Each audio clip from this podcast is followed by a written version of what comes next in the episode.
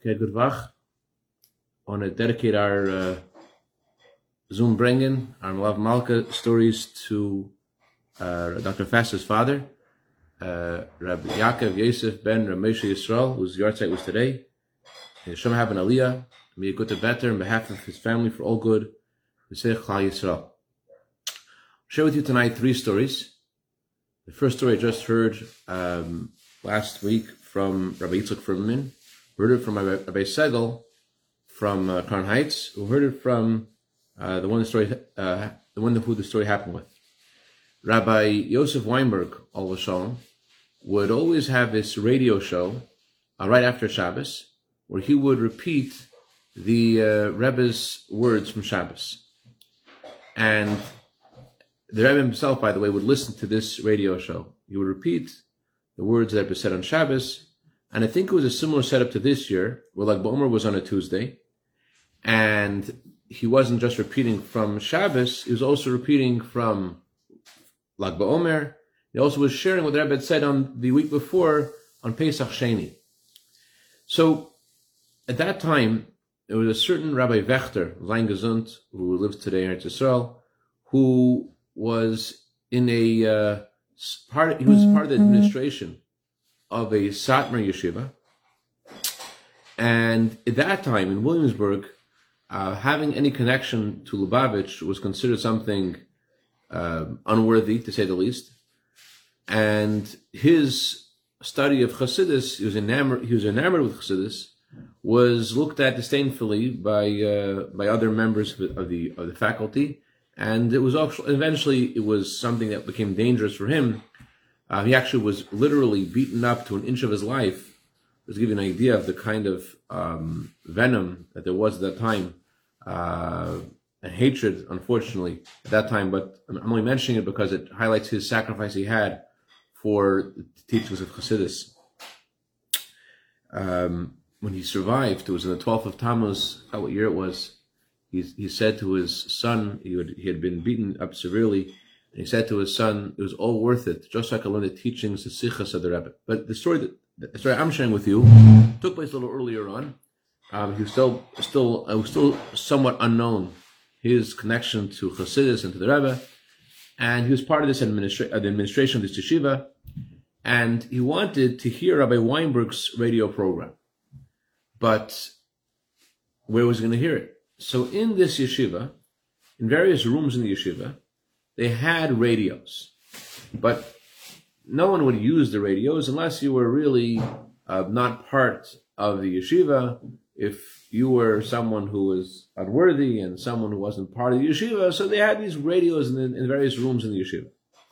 Rabbi Vechter knew that no one would suspect him of listening to the radio because he was part of the administration of yeshiva. Only the lowest of the low would listen to the radio in this yeshiva. But so he decided he'll go into one of those rooms and he walks into the room and he, and he wants to put on the radio. In this room, there is one of these um, Satmar boys who come from a Satmar family, but he was considered what they would call an oisvarf. He was not a reject from the yeshiva. And he was listening, and he put on the radio, and this boy just happened to be in the room. And Rabbi Weinberg is sharing the Rebbe's teachings from Lag BaOmer and from Shabbos, and then he spoke about Pesach Sheni. And he said that the Rebbe spoke about how Pesach Sheni means it's never too late. It's never too late to return to Hashem. No matter what has happened in the past, you're always able to return to Hashem. Just like Hashem gave us a second chance to bring the uh, second chance to, to, celebrate Pesach, so too in, in all in life, there's no such thing as really missing out. Hashem always give you a, gives you a second chance. There's no such thing as being too late. There's always another chance. That's what he was talking about. He also mentioned how it's not just about correcting the past, but the word the Torah uses for bringing the Paschal Lamb is tashlumin. Tashlumin means to correct the past, but also comes from the word perfection.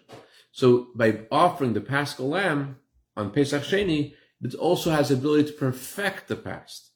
So in a similar way, Pesach Sheni teaches us that not only are we able to correct the past, we're also able to perfect our lives. And we're not doomed by the failures of the past. So this yeshiva student, reject yeshiva student, hears this and he's very inspired. He's very inspired because this was something totally foreign to him. He never heard of such a thing. He was always told his whole life that he's a reject, he's not part of the yeshiva, and he's not he's, he's, he's not able to he's not able to go back and to be like everybody else because of all the mistakes he made. This was such a such a radical thought for him coming from this insulated community in Williamsburg at the time where he was told, no, you're a reject and you can't ever make it in life because you just don't belong. That's what he always heard. So hearing this the first time really made a, a very deep impression on him and inspired him to actually do teshuvah. He actually became a full Baal Tshuva. So Rabbi Vechter, he would go every Saturday night and he would study Torah with Rabbi all of a shalom, the one who uh, who would always repeat every every uh, who, who memorized Rebbe's Farbrengens and because of him, we have transcripts of all the Rebbe's talks that were said on Shabbos and holidays. So he would go every Saturday night. He would study with Rabbi Yoel the whole night. We study together, and he shared with Rabbi Yoel what happened that week. Interesting thing, how um, um, he should um. Hold on a second. Hold on a second.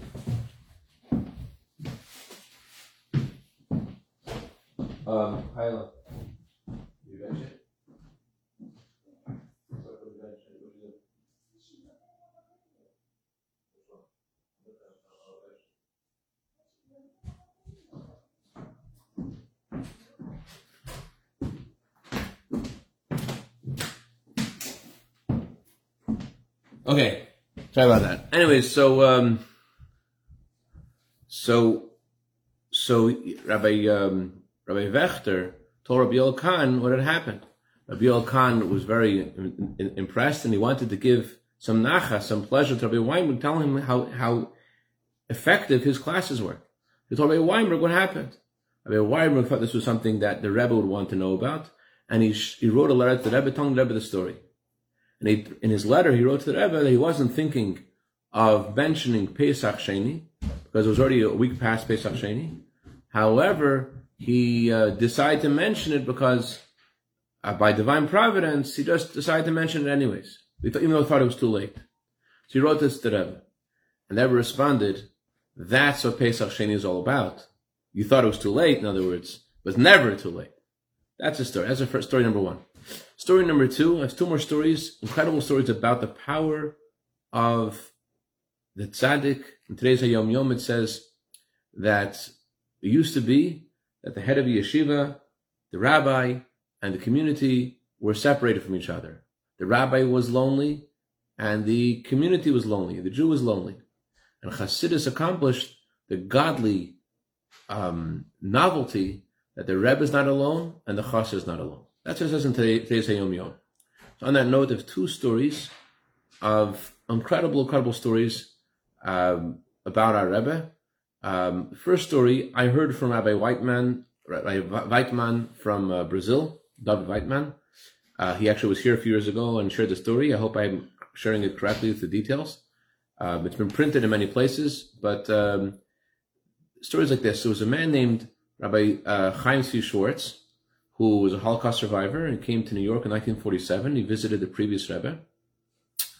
And he asked the previous Rebbe for advice, what he should do, what, you know, he's just come to America and he's a Holocaust survivor. What should he do? And the previous Rebbe told him that he should speak to his son-in-law, which later became the successor of the previous Rebbe to our Rebbe. And he spoke to the Rebbe, and the Rebbe said to him that since he is knowledgeable in Torah, there is a scarcity at the time of Torah teachers, so he should move to Brazil, where they need, need, they need Torah teachers, and he should teach Torah in Brazil. That's what the Rebbe's advice was for him. And he took the Rebbe's advice and he moved to uh, to Brazil, and uh, he became a Torah teacher in Brazil. His, his his success in teaching was apparent, and he later he became soon the, the principal of this Torah uh, elementary school. And one day, a student comes into his office and says, my parents asked they could possibly speak to you tonight, just for sure. And this, the parents come over. the parents say that they have a very tragic thing they need help with, and that is that their daughter wants to be engaged, get engaged with a non-Jewish man. So he promises the parents, "I'm going to, um, I'll, I'm to talk to, I'll try to talk to your daughter. And the parents are very excited. They're hopeful. And he calls up the daughter. The daughter is, doesn't want to meet him. She calls again. He's persistent. He calls again and again and again. And eventually the daughter agrees to meet with him. But she was not really interested in anything he had to say. In fact, uh, whatever he said, she just, he wasn't talking with her, he was talking at her it, it, for two hours, he was telling her, uh, you know, this is going to hurt your soul. Are you done yet? This is you're severing yourself from the Jewish community. You finished? You know, when you marry someone not Jewish, you're you're you're finishing the link of golden the golden chain going back to Sarah and Abraham is ending with you. Are you finished? Can I go now? Whatever you said, you know, when you when, you, when your children, children are going to go up, there, there's going to be an argument between you and your husband, Hanukkah or, or the other holiday, Lahavdil whatever he said didn't make a difference. You know, most mixed marriages, they have tension, they have, but it didn't make a difference. She didn't hear a word he said. And he decided, since at the time he, um, he, uh, uh, that time already, the, the previous Rebbe had passed away, the Rebbe became the Rebbe. So he's going to call up the Rebbe and ask the Rebbe for a blessing for this girl. He had, in general, stayed in touch with Rabbi Chadakov, the Rabbi Secretary for advice about education. Rabbi Chadakov was um, the the director of Merkzin Chinuch, Chabad Center for Education, and so he decided he was going to ask the, the Rebbe what to do. If I remember correctly, this was already in 1953, Tafshin Yud Gimel. So the um, Rabbi Chadakov, when he spoke to someone on the phone, the Rebbe would sometimes press a button to listen to the conversation. People calling this to give information to the Rebbe. Sometimes the Rebbe himself would listen. Sometimes the Rebbe would also respond and press another button so the person who was listening could hear the Rebbe speak to Rebbe Chadakov. Sometimes it was just the Rebbe speaking to Rebbe Chadakov, you couldn't hear. And sometimes the Rebbe pressed another button, you could hear the Rebbe speaking. So Rebbe Chadakov tells Rabbi Schwartz, when he tells him the story about the squirrel, Rabbi Chadakov says, tell this man tell this girl, I'm sorry, that there's a man in New York who cannot sleep because she's considering to marry a non-Jew.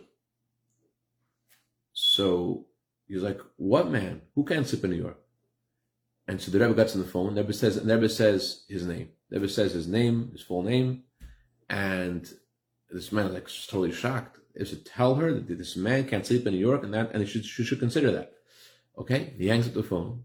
He's thinking, one second, but how in the world am I supposed to do this? What's the girl going to care if the Rebbe is a man in New York who can't sleep? Why would she even care? I spoke to her for two hours.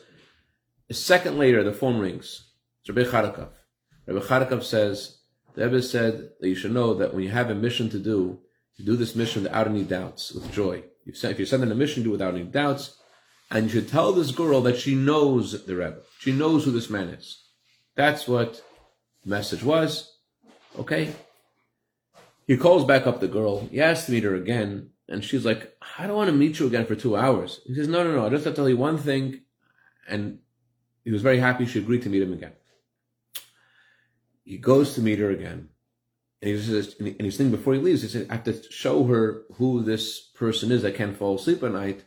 And he finds this magazine which has a picture of the Rebbe in it, and he goes to um, this girl's home, and he. Uh, and he he shows her. He first he tells her there's a man in New York. He can't sleep at night.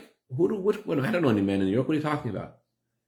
He, he says you do know who it is, and he shows her a picture of the Rebbe in this magazine.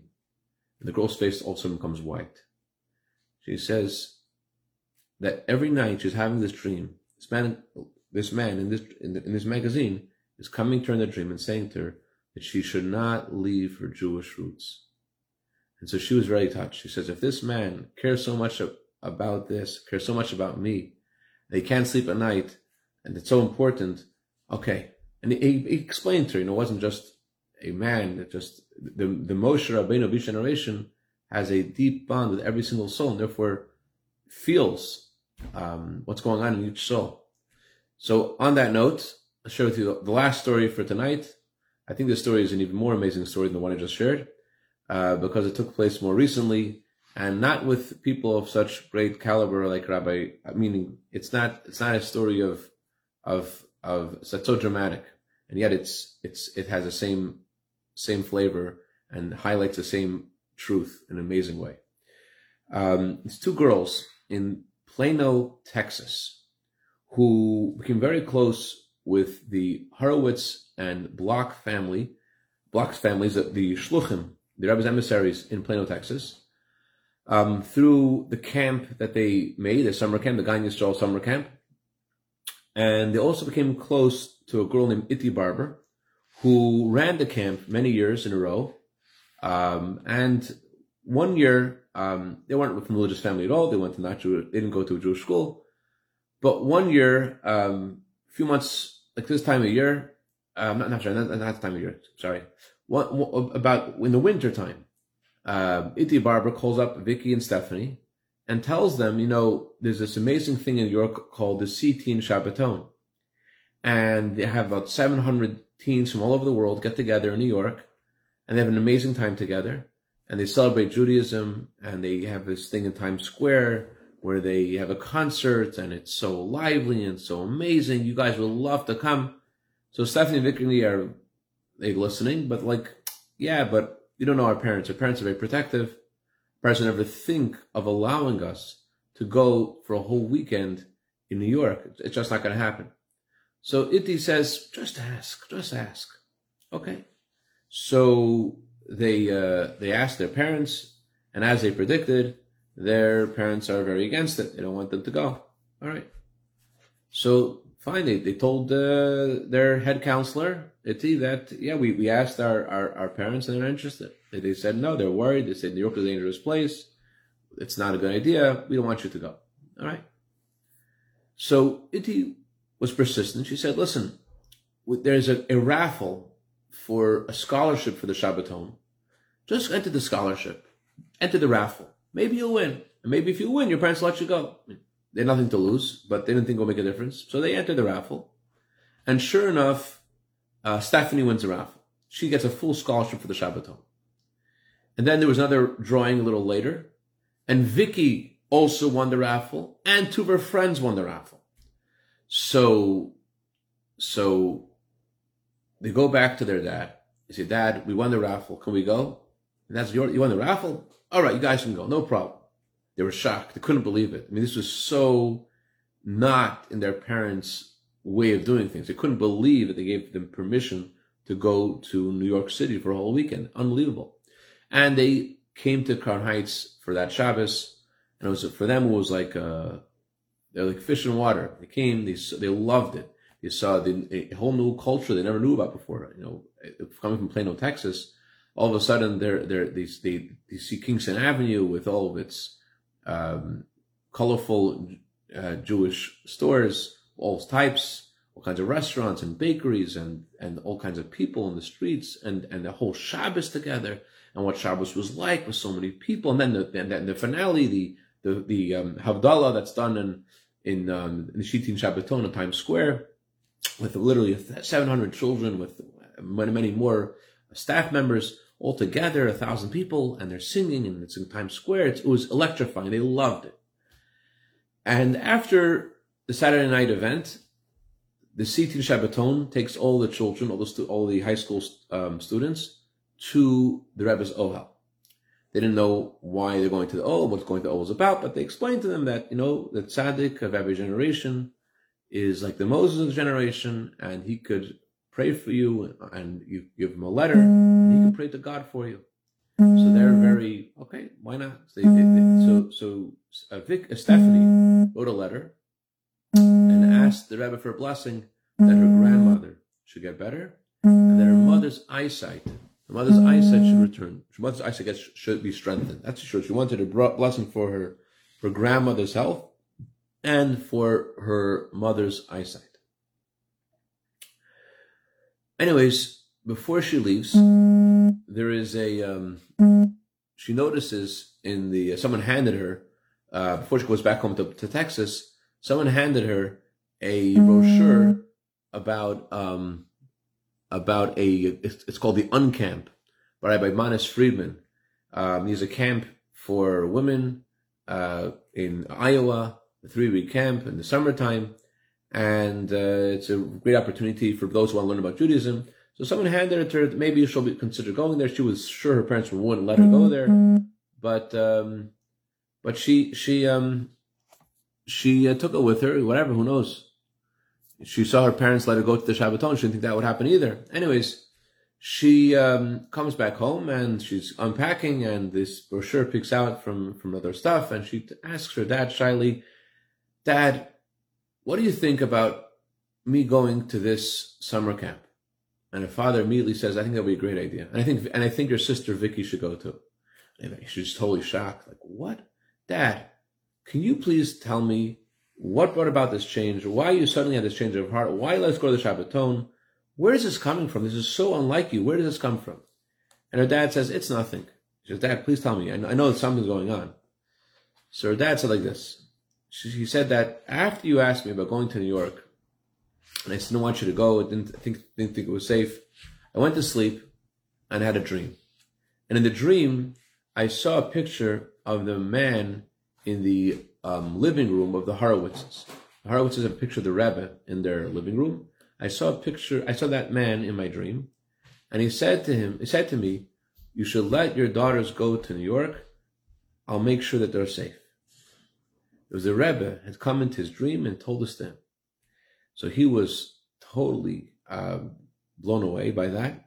And after he saw the Rebbe in his dream, he said, I saw you, Stephanie, in a, in a, in a um, cemetery, and I saw you praying that your mother's eyesight should get better and that grandma should get healthier. And Stephanie couldn't believe it because her father had the dream far before she had gone to New York. He had, he had agreed to let her go to New York because of um, seeing the Rebbe in his in his dream, and then on the Sunday after she had gone to New York, she that's when she asked Rebbe for a blessing for her mother and for her grandmother. So she was totally blown away. Anyways, she went to the camp and she really learned a lot about kosher and about Shabbos, and she really got so excited that she began a CTeen chapter in uh, in, in Plano, Texas, and by the following year there was already 27 girls that came with her to the Shabbaton. She really came, created a whole energy with her and her sister Vicky, and it really brought a whole renaissance in, in Judaism in her in her in her school, and and it, and still today there's there are many other students of, of, of in that in that in that city, which are part of CTeens and inspiring other people, all because of that that dream. And Stephanie went, ended up going to Mayanot in the Chabad Women's Yeshiva in Yerushalayim, and she actually spoke at the uh, International Chabad Conference for Women uh, they have every year in 2016. She told everyone the story and how she feels wherever she goes in the world that she's never alone. She's always with Torah, with Shabbos, with Chabad wherever she goes around the world. Anyways, bottom line is, as it says in today's Hayom Yom, that a Jew is not alone, a Chas is not alone, the Rebbe is not alone, and that uh, we have a uh, shepherd who intercedes on our behalf on high every crest that's made for a blessing, and uh, we should all have a wonderful Geshmaka Freilich Avach, and we should celebrate immediately in Yerushalayim with Mashiach Tzidkeinu, Mashiach comes, we're again going to have Hakafis, as if it's Simchas Torah. It's just such an immediate celebration and joy without any limitation. So it's the time. This is the time coming from Parshas Bahar B'Chukosai, coming to the week of Bamidbar, the week where we all the Jewish people are all counted. Should celebrate with the Simchas Torah and, and the tenth counting of the Jewish people in history. The Jewish people counted nine times. Mashiach comes, we're all going to be counted again, and we're all going to see how we all count. L'chaim, l'chaim, a good.